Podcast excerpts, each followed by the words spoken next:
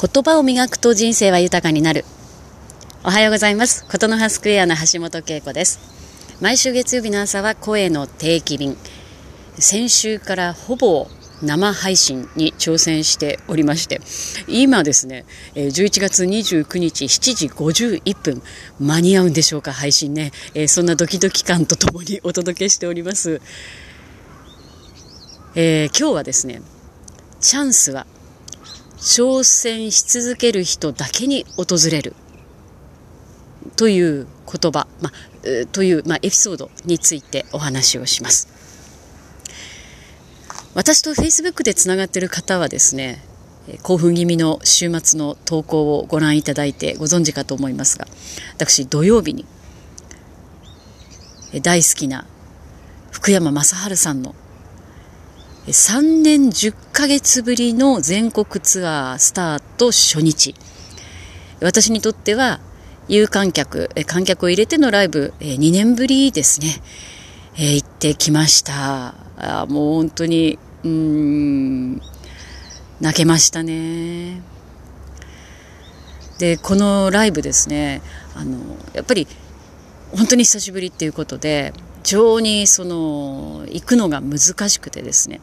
私何回かエントリーをしたんですけれども、まあ、外れ続けてですね諦めてたんですね。ところがそのライブ前日、え金曜日にですねちょっと見えづらい席が数席あるので先着順で受け付けますというような記事を見てであのまあダメ元でねエントリーをしたらなんと当選しまして。で、えー、本当に、えー、ありがたいことに、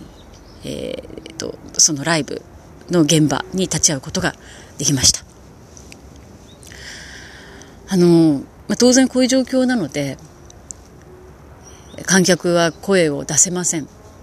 ライブ3時間ぐらいねずっと手拍子とあと拍手でまあ、その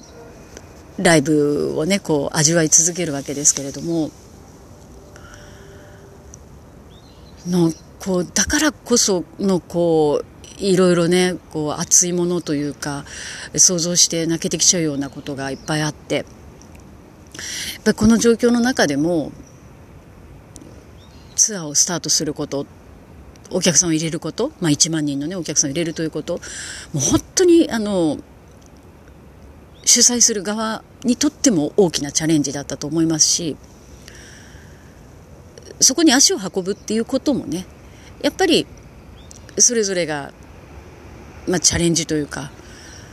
約束を果たそうというようななんかその気持ちがねこう声じゃないんだけど工作するというか 交わるというかですねあのだからまあとってもこう静かなね、普段のライブよりはね、ずっと静かですよ。私もあの、このいい声でですね、例えば曲と曲の間は、マシャーとかキャーとかうわーとかなんかね、ずっと叫んでるんでね、歌も大声で歌うし。で、そういうの全くないから、すごく静かな3時間なんだけれども、いつもよりね。でも、こう、心に響く、うん、そんな、えー、一日を味わうことができました。で、私あの、やっぱり、こう、2年間ですねライブに行けなくてでもずっとこう福山さんの歌を聴いてね自分をこう鼓舞するというか、え自分をこう励まし続けてきたんですけれどもある曲がとっても好きで、まあ、その曲のフレーズの一つが冒頭ご紹介した「チャンスは挑戦し続ける人だけに訪れるんだ」っていうことなんですね。でたまたまそのライブのアンコールがその曲だったということでもうあのねあのマスクがしっぽりするぐらい号泣したんですけどね一人でね。